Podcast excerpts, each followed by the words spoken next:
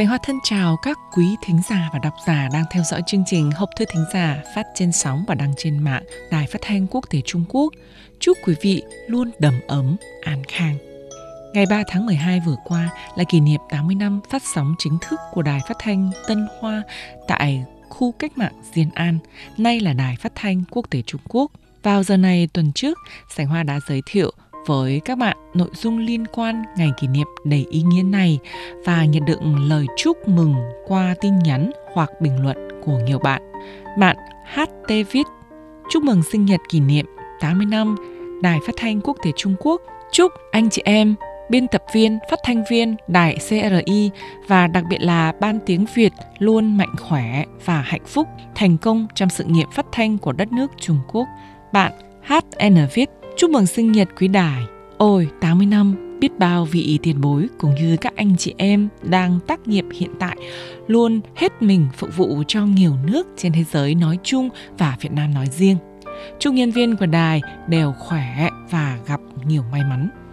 Bạn TK Fit chúc mừng kỷ niệm 80 năm ngày thành lập, chúc ban biên tập nhiều sức khỏe và chia sẻ những bài viết hay của hai quốc gia. Xin cảm ơn quý vị và các bạn. Chúng tôi xin hứa sẽ luôn luôn hết mình cho sự nghiệp phát thanh đối ngoại của nhân dân Trung Quốc, sẽ giới thiệu nhiều nội dung hay và bổ ích tới các bạn, góp phần đáng kể cho tình hiếu nghị truyền thống của hai nước và nhân dân hai nước.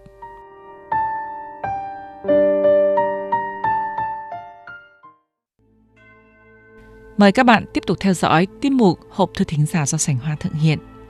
Sen hồng hương ngúa chiếu thu lạnh, nhẹ cởi xiêm y, lùi thùi lên thuyền. Chẳng mày ai gửi hàng thư gấm, nhạn răng bay về, trăng đầy lầu tây.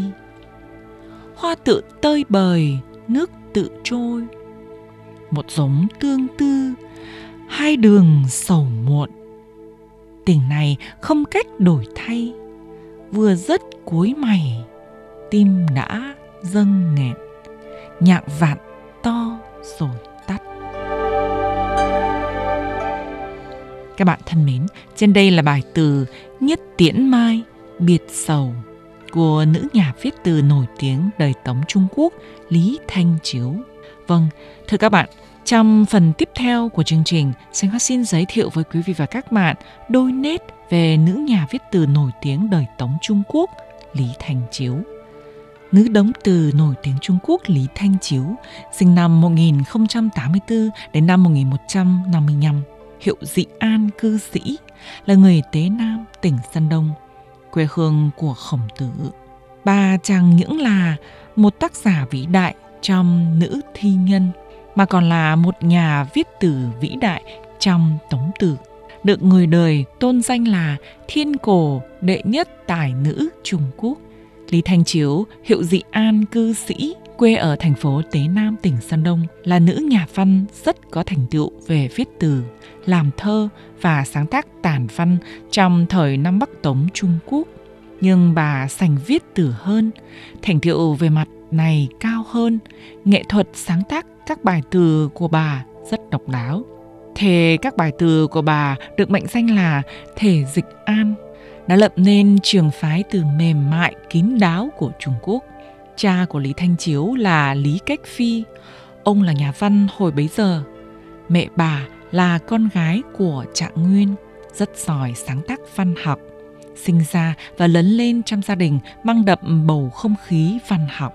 Ngay từ nhỏ, Lý Thanh Chiếu đã khác mọi người. Năm 18 tuổi, bà gà cho đại học sĩ Triệu Minh Thành hai vợ chồng bà đều thích gảy đàn, chơi cờ, đam mê thư pháp và sáng tác văn học. Vợ chồng ân ái, gia đình đầm ấm hạnh phúc. Ông Triệu Minh Thành là học giả Kinh Thạch, sáng tác cuốn Kinh Thạch Lục. Thế nhưng tháng ngày tươi đẹp không bao lâu vì phải tội bọn quan quyền quý tộc. Cho nên cha Lý Thanh Chiếu bị bãi miễn chức quan, gia cảnh họ Triệu bị suy sụp. Vợ chồng Lý Thanh Chiếu đành phải rời khỏi đô thị trở về quê hương của Triệu Minh Thành. Hai vợ chồng sống hoàn cảnh đạm bạc, an nhàn và thiếu thốn. Năm 1127, triều đình Bắc Tống bị diệt vong. Hai vợ chồng Lý Thanh Chiếu đành phải phiêu bạt đó đây. Về sau, hai người dừng chân lại tại Kiến Khang, cũng tức là thành phố Nam Kinh, tỉnh Giang Tô ngày nay. Năm 1129, Triệu Minh Thành lâm bệnh rồi qua đời tại Kiến Khang. Sau khi chồng qua đời, một mình Lý Thanh Chiếu lại phiêu bạt đến các nơi Đài Châu, Ôn Châu và Kim Hoa, sống khổ sở thê lương trong những năm cuối đời. Cuộc đời của Lý Thanh Chiếu chia làm hai giai đoạn lấy năm 1127 thời Nam Bắc Tống làm mốc. Trước khi xuống miền Nam, tác phẩm của bà chủ yếu là miêu tả phong cảnh thiên nhiên, bày tỏ tình yêu chân thành, mang phong cách thanh thoát, mỹ miều. Hồn thơ văn của bà đều mượt mà. Sau khi xuống phía Nam, sông Trường Giang, thương cảm trước thân phận và hạnh phúc bị mất mát lại thêm phải đương mặt với thảm họa dân tộc. Cho nên tác phẩm của bà trong giai đoạn này thường mang phong cách đau xót cho thời cuộc, thương nhớ quê hương, thương cảm, trầm uất. Tác phẩm của Lý Thanh Chiếu trong giai đoạn trước chủ yếu mang đề tài bịn dịn, quang cảnh mùa xuân, không nữa chia tay và cuộc đời của người con gái son trẻ, thể hiện tính cách đa sầu đa cảm của nhà viết từ nữ. Ví dụ bài từ như mộng lạnh, Thường ký khu đình nhật mộ, Thầm túy bất chi quy lộ, Hưng tận vãn hồi châu, Ngộ ngập ngẫu hoa thâm trở, Tranh độ tranh độ, Kinh khởi nhất thán, âu lộ. Đại ý bài từ này rằng tôi thường nhớ trước đây chúng mình thường dạo chơi bên bờ suối. Trời vui quá, Quyên cả về nhà. Đến khi chập tối mới chèo thuyền ra về. Không để ý, lái con thuyền vào tận sâu đầm sen, khua nhanh mái chèo. Không ngờ một đàn chim nước trên mặt hồ bị mái chèo khuấy động và âm thanh tiếng nói làm chúng sợ hãi liền cất cánh bay lên không trung. Lý Thanh Chiếu là tác giả nữ hiếm có trên lịch sử văn học thời cổ Trung Quốc.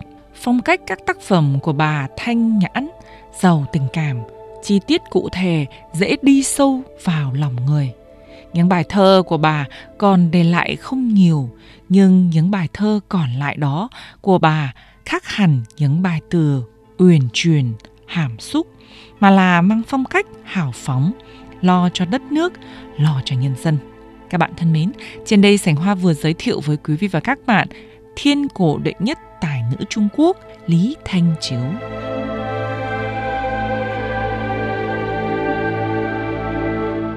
Do thời gian có hạn, chương trình hôm nay xin khép lại tại đây. Cảm ơn sự quan tâm theo dõi của quý vị và các bạn. Sảnh hòa thân ái chào các bạn.